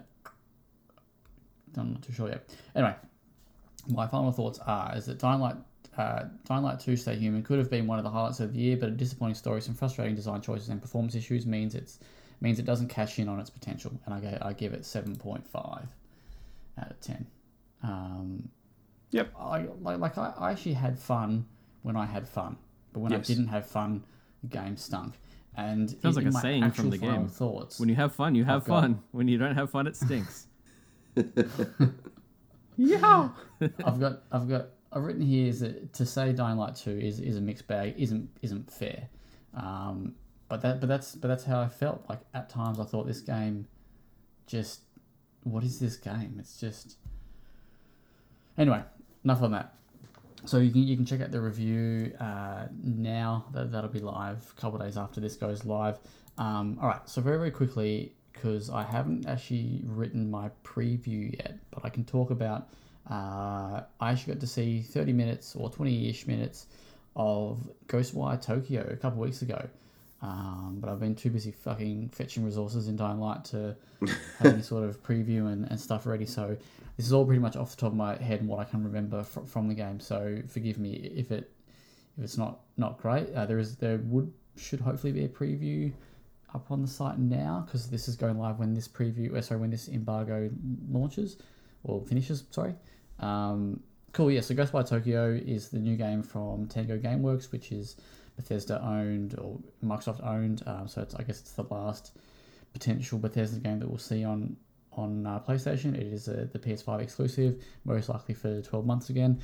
Um, just to clear things up, because I was I had forgotten this, and that was that's my bad. Kieran made sure I um, was well aware though, is that this game is not a horror game. So if you are like me and maybe maybe had forgotten that this wasn't going to be a horror game, Give me a is call. Action I'll set the adventure game. record straight. Sorry, yeah. Send me an email. Um, I'll send you back the fucking quotes. Yeah, it's spooky. It's spooky. Um, cool. So you you play as yeah. So we saw a new trailer. Maybe I think yeah we saw a new trailer. Then got a little bit of um, talking from the director who I've forgotten the name. My apologies. Someone can Google that. Whatever. Um, but the, I mean it was it was like what thirty seconds long, if that. Not probably not even. Um, one thing probably to to go with straight up is it is not launching March 24 that was rumored. So uh, back when we talked about this uh, on the news a couple couple of weeks ago, I actually did know that this wasn't coming, um, but you know couldn't couldn't say anything. So uh, they did say that it is in the final polishing stages. So I would say that as we discussed, I think Kieran we discussed on, on the podcast that week was that it may have been slated to launch then, but then it's been pushed back um, or delayed. So that's it is scheduled for spring, which is autumn our our seasons. Excuse me. Um, so yeah, it should be here. Should be here by May. I would. I thought the next state of play that we would see it, but um, maybe not because they've just announced one for Gran Turismo. So it turns out I got no idea. But the story is set in around, centered around a, guy, a character called Keto, um, who has been fused or become infused with another character. I think it's KK is the character's name. Um, I don't. Sorry, I don't have my notes with me. Um, but I believe that's the name. It, it essentially gives Keto um, some some powers to their. Uh, the setting of the or the atmosphere of, of the of the game is fantastic. I, I was a bit skeptical when we when it got shown off. Was it the state of play last year or when it was last shown off? I, I was like, oh, this maybe is taking a turn that I don't quite jive with. Um, but I did get to see the preview footage twice. Um, once when it was live, and they did have it up for an, an, an additional viewing. Uh, the second time around, I, I did kind of I did like more of what I saw, but the yeah, so the atmosphere is, is awesome. Like the abandoned uh, like Tokyo City with you know with all the lights and everything going on is is is very cool. Uh, and scattered around the Tokyo are these almost forbidden siren esque enemies. Uh, there's like a faceless sort of person in a suit with like an umbrella, and I think uh, if when you attack this character or this enemy, the umbrella takes more damage. I think. Um, so yeah, and there's some other enemies there. It looks like I, I, don't want to say it looks like Dishonored, but it gave me Dishonored vibes because uh, my uh, knowledge of maybe like magical kind of games is not great. But um, yeah, so to combat these characters, yeah, he does this sort of motion with his hand and sort of it's almost like a magical laser kind of thing. It's not like a laser, but it's like a like a little like a power, and it, it'll attack them.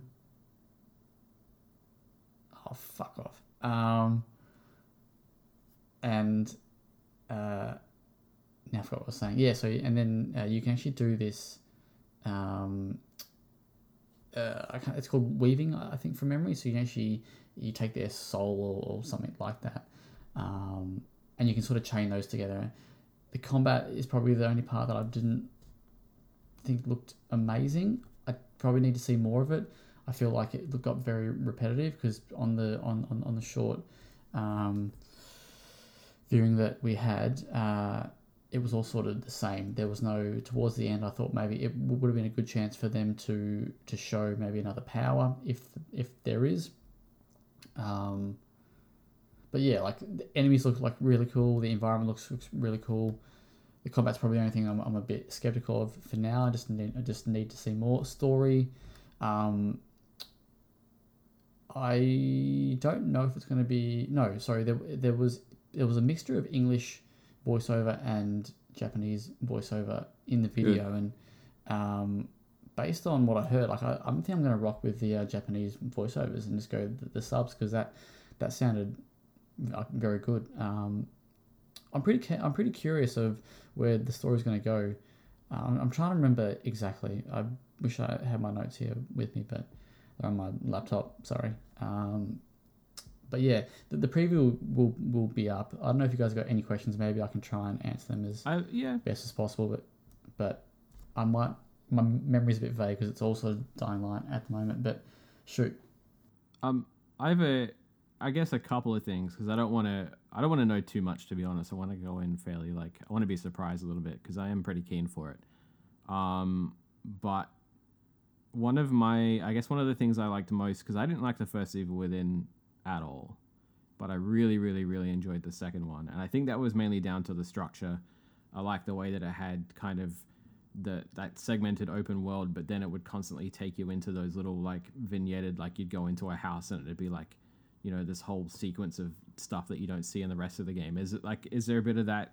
Like, is it structured more like an open world? Or? yeah. So it definitely feels like a semi-open world, like Evil Within Two, and uh, there are. I- mean, this is only based off like a, a short little um, preview, Yeah. but so the world of Tokyo, it's almost like those little like those that town in the Evil Within Two. I can't remember what it was called, but you know what I mean. And and then you, you, you go into another section. So in this in the preview, we- saw the character go into like a house, for example, um, and then experience uh, some gameplay or Yeah. you know a sequence there.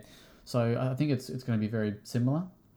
Um, it definitely won't be. I don't think it'll be open world for sure. Uh, I would be very very surprised because it doesn't seem like the, the kind of game that would do that, or the kind of studio that would do that. I think the semi open world like the Evil Within is probably as far as it goes. Yeah. And it, like, it doesn't it doesn't need to be open world. Um, not everything needs to be open world. No. Um, so yeah, no, I think I think from what I saw, I think I think you'll like it. I think you, you might like it more than maybe I will. Um, I'm just not sold on, on the combat yet. So Yeah, fair. but there's lots of it that I do that I'm I am keen to see more of, and, this is only like a you know this is a, a little dip in the toes in. This is you know hardly anything, um, but it, uh, just for context, what I did see was sort of at the beginning of the game. Um, so yeah, sorry Nathan, did you or did someone have a question or did I? I did, I did. So you mentioned combat there, and it's something that you're a bit on the fence about. Um, so I know it's like I know it's a first-person game, but what I, I just can't quite wrap my head around what what the combat's drawing on. So like, would you compare it to uh, like combat in any other first-person shooters? I assume, or No, so it's not. It's not a shooter. It's uh, it's because I have, there's not a lot to go off. It's sort of, and that's why I said Dishonored's kind of. It's like a. That's probably the most one that I've thought. Hey, this looks like a bit of you know inspired by Dishonored. Um, it's definitely ranged combat though, right? correct, correct. Yeah, yeah. So it, it's not like close up. So it is that sort of power based combat, or uh, I, assume you call it power based or like magic based, or you know um, combat where yeah. So from afar, yeah, you'll. Uh, the, the only other thing with the combat, and this has sort of made me not sort of sold on it completely, is that it looked pretty easy. And I know that's probably wrong to say because it, it'll, it'll be a you know a, a playthrough that's designed to you know not make it look too hard and stuff. But the AI did seem a little bit dumb at um, some points. Um, but I mean, the like the power based, uh, much like Dishonored, like the power based or that sort of the skills. I think it has potential to have some pretty cool shit. So if they expand on it, um, it, it could be quite cool. It's just that from what I saw, it, it was it was all pretty much the, the same. At, at no point in the combat did the power base change. The only thing that we did see um, was that he got access to a bow and arrow. So that was the only other weapon that we did see. Um, and again, it was just didn't feel like it had had any weight to it or any sort of oomph behind it. it just felt a bit, I don't know, basic. But Hmm. again, Yeah. hopefully, th- you know, when the game comes, that'll um, that'll be you know that that'll be fleshed out a bit more. I feel like that's like a tough like, thing to. Tr- yeah. Sorry. No, you're I was gonna say, I feel like I feel like it's a tough thing to translate into into combat because that like from I guess from like the the trailers and stuff that they've put out so far, it seems really steeped in like you know Japanese mysticism and like yokai spirits and stuff. Yeah. I feel like Oh, a lot so of that isn't like super combative. It's very like you know ritual based and like you know cleansing based. I'm glad you bring that up because um, you've reminded me. Yeah, so that it does look, look like it does. You know, definitely dive into that um, at one point, and you'll actually all three of you will love this. But at one point um, in our uh, video, the main character goes into this like convenience store, and there's this like magical cat. Fuck there yeah. that you can Well, that was sort what my question I was leading up to. I was like, is there like good spirits as well? Um, well, I mean, I mean, it, I, guess it's implied that this, you know, that this is a good cat. You know, Fuck yeah. Good cat, bad cat, but, um, but yeah. Uh, and then in terms of the rituals, there are like, uh, I can't think what what are those? I don't want to be like insensitive, but those shapes, the wooden structures, like the gates. Torii the- gates. yeah. Um, yeah, so they're like blocked off by spirits and stuff. So once you defeat enemies in, in their vicinity, you can unlock them with, again, with like another power. Um, but just back onto the, and this is the problem with a hands off. Oh, yeah, I should mention this is all hands off. And this is the problem with a hands off experience is that this that that gameplay when you're actually hands on that that might feel completely different. Um, and you know things like the adaptive triggers might make you know the tension on like the bow bit like be there. So um, little things like that. You know, I'm reserving judgment. I'm not going to criticize it too harshly because you know it was only like a, a very very brief showing, but I'm still keen. It was on my list of most anticipated games for the year. It's still there, so um, yeah, I'm keen to see more. And we should, if if they're saying it's going to launch in spring, yeah, I mean it should be. I think uh, March to, to May. I think is is is autumn. So yeah. All right. I'm sorry. Excuse me. We've been uh, going an hour and a half, so we'll cut off the rest of news, unless Adam's got. Actually, no. Adam's. Sorry, excuse me. Done done some quick things, but we'll quickly quickly dive into the big story because there's been obviously been a big story this week. Um, last week we talked about Microsoft buying Bethesda. Uh, sorry, uh, Activision Blizzard. Uh, this week we're going to talk about Sony buying Bungie, which was surprising. Um, not in the fact that they made an acquisition, but maybe who who it was. And I just want to make it very very clear that I believe all of us are under the you know we are quite well well aware that this deal would have been in the works for a long time before. Yes. Definitely um, so wasn't we're- reactionary. and, and, and any uh, uh, opinion that I have is not based on, um, you know, this being a retaliation to to Microsoft. Um, Correct. Yeah. so, firstly, three point six billion US dollars for Bungie. What are we like? What what were our first thoughts? I was more uh, surprised that Bungie, like if you think about it in the grand scheme of things, Bungie only went independent, what, like three years ago? yeah. Now they're jumping back under a flagship. Hey, good on, you know, that that's on them. Um, I was just, just thought that was an interesting little character arc. Yeah, I feel like they I, I feel like they definitely went independent because of a disagreement in values with their With the previous big uh, previous publisher. Um, so I th- I think that definitely like whatever their side of this deal was, other than the monetary side of things. They must there's there's some values aligning there for sure. Where you know Sony said, you know, we we agree with what you're doing, we agree with the direction you're taking, because I feel like yeah, like you said, they only just got their independence. They wouldn't be throwing that around willy nilly for any amount of money. I would think. And on the monetary value, the what did you say, three point six? Yeah, so it's three three three point six US, which equates to just over five billion Australian schmackos. So yeah, I just want to double check my facts here, but uh, the the Minecraft acquisition to Microsoft was two point five billion, and I would have, if you'd asked me any day of the week, even today, I'd still say that Minecraft would be the more influential property. Uh, probably, uh, there's not another argument to be made as to which one would bring in more revenue. Um, but but you know, I was excited to see yeah. that it, it's arguably got the higher valuation. Um, I, I've always been a into into Destiny. So I'm I'm I'm, I'm hoping that a price like that is, I've, you know, mm, going to see them succeed. I feel like if they were just buying Destiny, the IP, it would definitely wouldn't mm. have hmm. come close to two point or whatever Minecraft was. Do you know what I feel, else Bungie comes with? Not much, like, but but they're because everything else is stitched well, up with other but publishers. They're, but they're, they're buying the get... rights to like they're buying well not buying, but you know they're acquiring Bungie under their umbrella. There's a lot of Mm-hmm. inherent value in that. And obviously, one of the motivations that they spoke about for doing it, uh, or that is you know people are talking about for them doing it, is their talent in live service games and stuff. So I feel like you know there's a portion that's oh we're gonna hold the Destiny IP, but there's definitely a portion that's like oh we can utilize these resources as well. Like Minecraft this didn't come right. with resources, yeah. essentially. They've also got a, a, new IP in the works, so they are working on a new IP. And um, um, Bungie is said to have a proprietary uh, sort of dynamic peer-to-peer slash um, server-based connection yeah. model for their live service yeah, games. So they're buying technology. So you get the well. boast of both yeah. worlds. Um, in, in effect, I, I, don't know if you folks recall from having played Destiny. I assume you folks have, have played Destiny, but you could.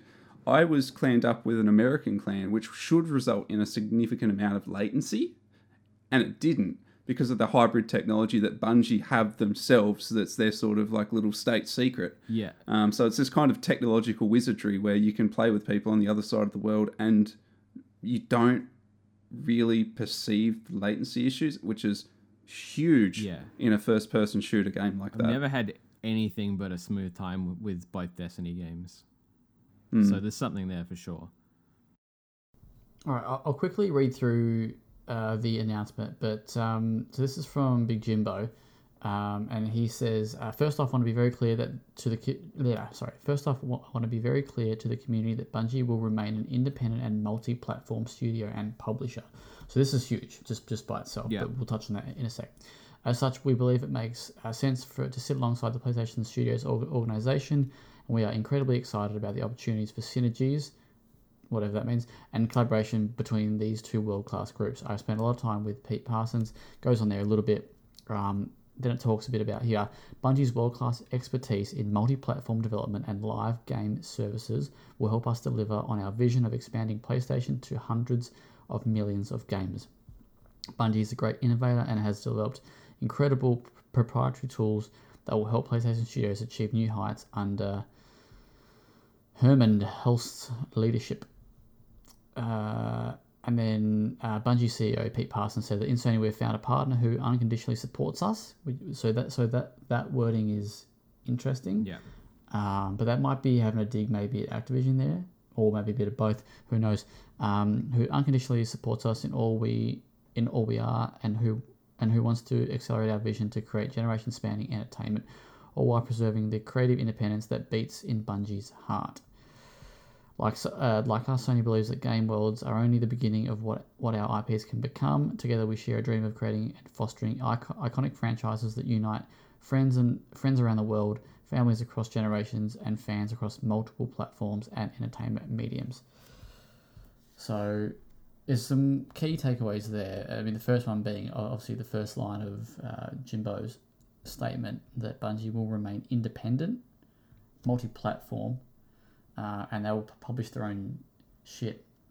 So the question remains is what does multi-platform mean? Now they've come out and pretty much said that Destiny will not go anywhere, and I believe maybe Bungie said it as well. Maybe post post this announcement, they come out and said that all their games are going to be multi-platform. But I maybe don't hold me to that. But that wording is interesting because that could just mean that it's coming to PlayStation and PC. Could could for like future future games, right? Like there like there is room for them to to do that in in that statement. But another thing about this is this is I feel like this is not a dig, but maybe a little bit of a dig at Microsoft, a little bit here, um, because straight off the off, you know, right out of the gate, they've said you don't need to ask us because we're telling you these games are going to be multi-platform. So don't worry. Um, you know, Destiny's going to stay multi-platform. If you play on, on Xbox, it's going to be on Xbox. So I feel like that's a like that's a pretty good move from them.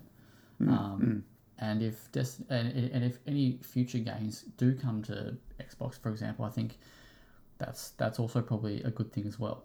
Um, because you know Microsoft's pretty much said the majority of the future games that they've bought um, from the publishers that they're going to go exclusive. Call you know Call of Duty, sure, but there's too much money on the table for them to to pull out. So there's that. Um, the independent publisher and studio is, is interesting because and, and it sort of ties into this because it's like well what like like you're right like what are PlayStation buying if they're not going to make it exclusive you know what are they what's the point what's the point in spending 3.6 billion dollars um, and they do sort of touch on it here you know they it sounds like that they do want to be more than just games so whether that's TV shows or movies or stuff you know PlayStation is sort of doing that a lot with you know you get the Uncharted film and whatever. Um, so maybe that's something that they are looking at moving to. And uh, do you guys, do you guys ha- have any thoughts on that initial statement or whatever? Probably less the initial statement. I'm a little bit nervous into how they'll distribute what they consider like platform specific content for Destiny. That's been an issue, specifically um, sort of time. They might have dungeons, for example, that will be on PlayStation platforms for 12 months. Um, I think, and it, there might have even been a point where there was particular uh, exotic weapons that were only obtainable on PlayStation platforms. I'd hate to see them turn the dial up on that because that was that was always a sort of player-based fragmenting type of issue. I don't know that they're necessarily still doing it or if it's anywhere near as aggressive, but as long as we don't see more of that, that would be positive. So that's kind of a, a concern I have. What if, let's say, um, new new expansion right is coming out and they go three months time exclusive PlayStation platforms Well, yeah. I mean, it's or PC or whatever, you know, PlayStation and PC. Because because Bungie sounds like it's pretty, it's got a it's got a lot of goodwill and it's quite invested in that PC market. So I can't see them pulling pulling out of that. Um, but it's whether you know, yeah, because I don't know, there has to be some form of exclusivity somewhere in this deal, because otherwise I feel like eh, how can that's a lot of money. like what like what's the pool like like why? Like yes you've got the you know the the tech that they're buying and the talent but if you're not going to make people flock to your platforms what's the purpose? I mean destiny's a bit of a cash cow sure but um anyway um so that was the initial statement adam you, you got any thoughts on that Not on yet. Again, not on the initial statement. I think I'm more keen to see what this new IP is and what, well, yeah, what Sony is going to facilitate. Because, like we've said on previous podcasts, they seem to want to cultivate creativity a little bit more than maybe the the big greenhouse across the street. So, yeah, I'm keen to see where that goes more than anything else. I'm, I haven't played Destiny in in a few years now, so I'm a little bit out of the loop. But um, I don't know. As far as they're concerned, maybe a, a PlayStation Five shaped Gjallarhorn, maybe that'd be kind of nice. Yeah, all right. That's all right. So, much like uh, Phil doing his tour after the announcement, Jim's done a few interviews, um, or at least one that I'm uh, got here with Games Industry dot biz, um, just sort of explaining a bit more about the deal. And he did say that, that, that this deal was in the work for months before um, you know, it that it was announced. You know, you know, Jim just didn't call up old mate at Bungie and go, "Hey, what's your price?" And he goes, 3.6. Jim's like, done, lock it in. um, you know, after they bought Activision. So It's got all that mowing, these lawn deals in- mowing money, doesn't he? that's it. That's it. And I feel like, um, s sorry, some, some people have said that perhaps Sony had wind of the Microsoft Activision deal for a while, which I'd be very surprised if that was the case. Um, I don't know how, how you guys feel about that, but I don't. no. I don't feel about it at all. you know, you don't feel. Anyway, so in this interview with um, games industry, it's I mean it's it's a pretty uh, it's a pretty good good read, but uh, the probably the biggest takeaway is is right at the end here. Um, so the two things is that uh, Jim says that uh, this has nothing to do, or sorry, this had nothing to do with industry consolidation. This has everything to do with a shared vision and how we can do things better together. That's so. That's the first thing. So there, he, he sort of says it's got nothing to do with, you know, coming coming back at at uh, Microsoft. And the second thing is that we should absolutely expect more.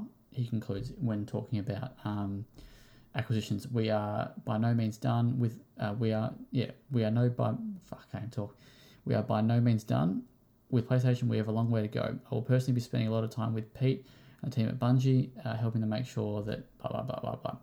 But yeah, so it sounds like there's more moves you know, that are going to be announced. Uh, Geoff Keighley did uh, tweet out today that he's heard murmurs of other big takeovers doing the rounds, but whatever. Um, this is definitely like an arms race of, of sort. Yeah. Um, yeah, it is.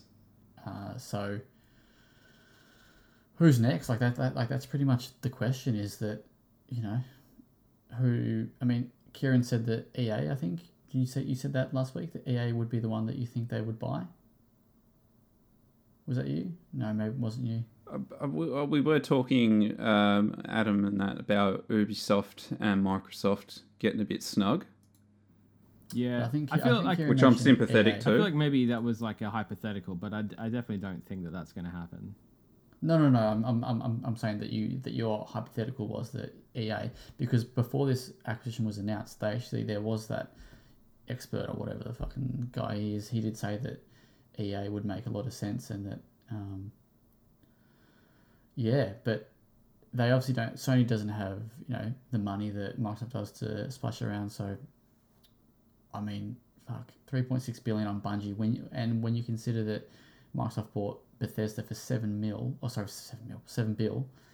Um, I, yes, that's double, but with Bethesda, they like they bought studios, they bought IPs, Bought they a bought lot. a shitload of, like they bought a lot. Real treasure trove. Per, like personally, I'm, I must say I'm disappointed because I don't really think any big acquisition is good, but just to hear that it's Bungie is probably a little bit disappointing, and that's probably more just the fact that I don't play Destiny that much.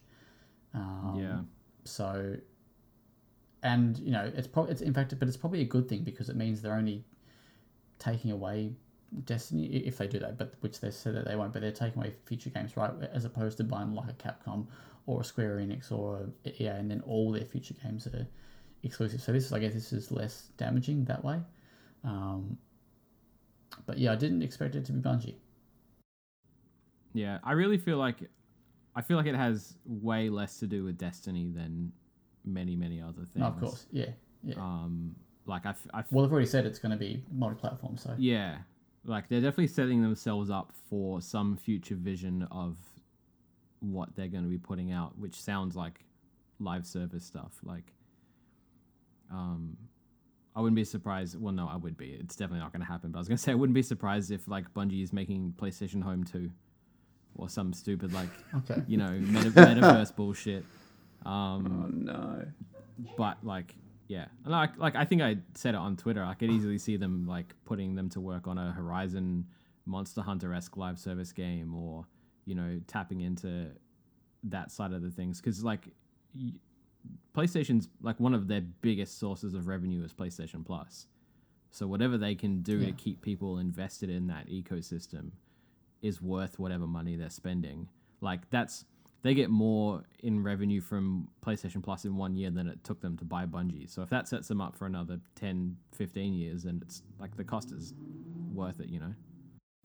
So the the the thing that you mentioned about that, and that's good because I didn't even consider that, but you know, there's the rumors of that new subscription service that they're going to be launching. So, you know, this could tie into that. You know, Bungie make X game that is only playable on the subscription of whatever it is. You know, Spartacus or whatever the, it gets it gets called.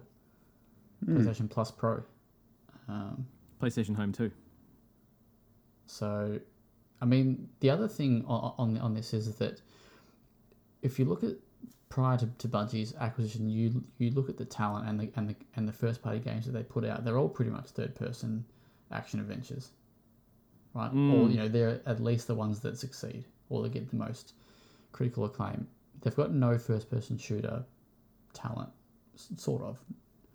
Put them to Well, work on that's probably Resistance. A bit, a bit harsh to say, but you know what I mean by that. You know, they've got no real pedigree there. Um, you know, they've got Killzone, but Oh, that sort of that sort of as as much as, as I'd love that to come back, that sort of probably flopped, probably a bit too much. But um, you know, with Bungie, you know, they've got a, a team that is proven in first person shooters, so Give them Resistance.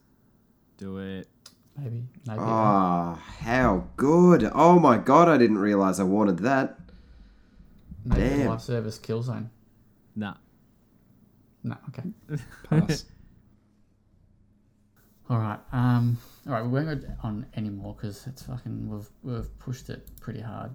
Uh, any other quick headlines we can go through? Oh no, sorry, Adam. You did some Apex stuff that you can talk about very quickly. I did, yes. I this morning prior to work had a chat with some of the devs leading up to the release of season 12 of Apex, which is called Defiance, uh, which is bringing uh, the new legend Mad Maggie into the mix, um, who originally was introduced in season 8.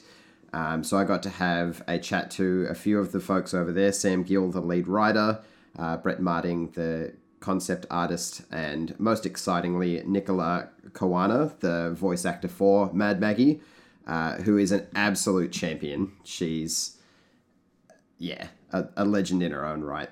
Uh, but the chat was mainly about uh, the lengths they go to to make sure that each of the legends they bring into the game are culturally authentic and accurate. Um, because Mad Maggie is a very aggressive, larger than life Maori woman, and we they went over all of the all of the steps they take to make sure that she feels authentic. And I suppose all of us could attest to if we played Apex. I know that some of us don't.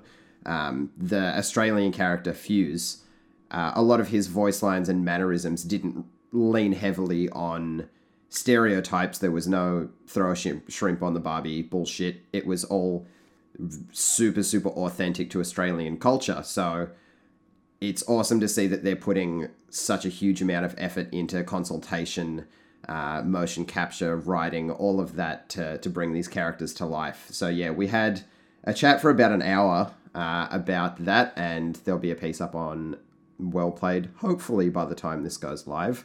Um, but yeah, it was just more than anything, just really, really awesome to see the effort that goes in to make sure that people feel people of those cultures feel represented and in an authentic way. So I think the the work that the team at Respawn are doing for Apex in that regard is is really commendable. And everything that we were shown from Mad Maggie looks like she's going to be an absolute boss in the games as well.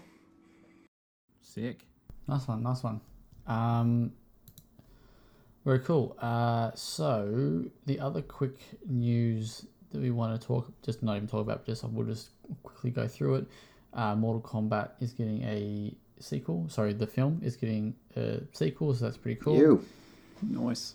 Evil Dead, the game has been released. Uh, the, the release date has been pushed to May 13. Uh, Cyberpunk 2077's uh, new gen versions should hopefully be coming quite soon. Um, there was a one uh, one tw- Twitter page that sort of scrapes like the PlayStation database for info and whatnot. Uh, uncovered a PS5 native version, so I would say I'd be very surprised if it, if it was Feb, um, or you know, middle of Feb because of all the games that are coming. So maybe a March date there. Uh, Supermassive Games tri- trademarked five new Dark Pictures games, so get used to more of that.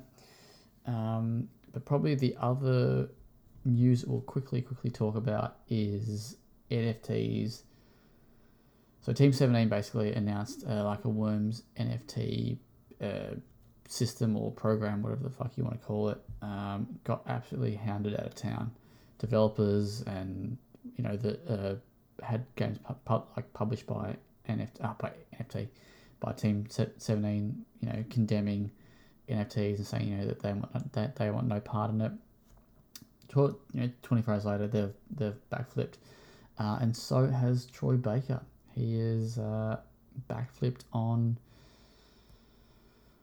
his uh, whatever it was called, Voiceverse or whatever the fuck it was, his NFT project. So yeah, he's pulled the plug on that. Um, It's because he's so won't in touch with his fans, you know? Yeah, All the people He's that like- love him. yeah, he's uh, he's heard the fans. He's uh, Mm. taken their feedback and um, yeah. They're constructive criticism, not haters. They're, So yeah. there we You'll know the lack of sarcasm in Adam's voice. So the only thing with this is who's.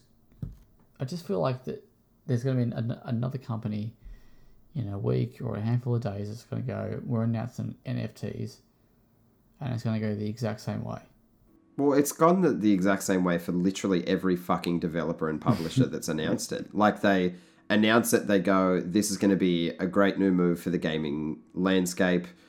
Buy them up, give us all your fucking money." And then within twelve to twenty four hours, they go, "Hey, we've listened to you. We understand that none of you want it.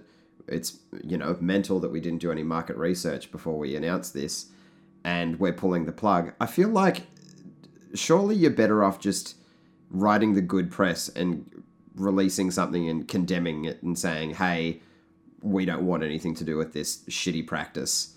I feel like you'll get a better response from that than doing the whole apology thing and ho- hope maybe having one or two people being like, oh, it's good they're listening to their fans. Yeah.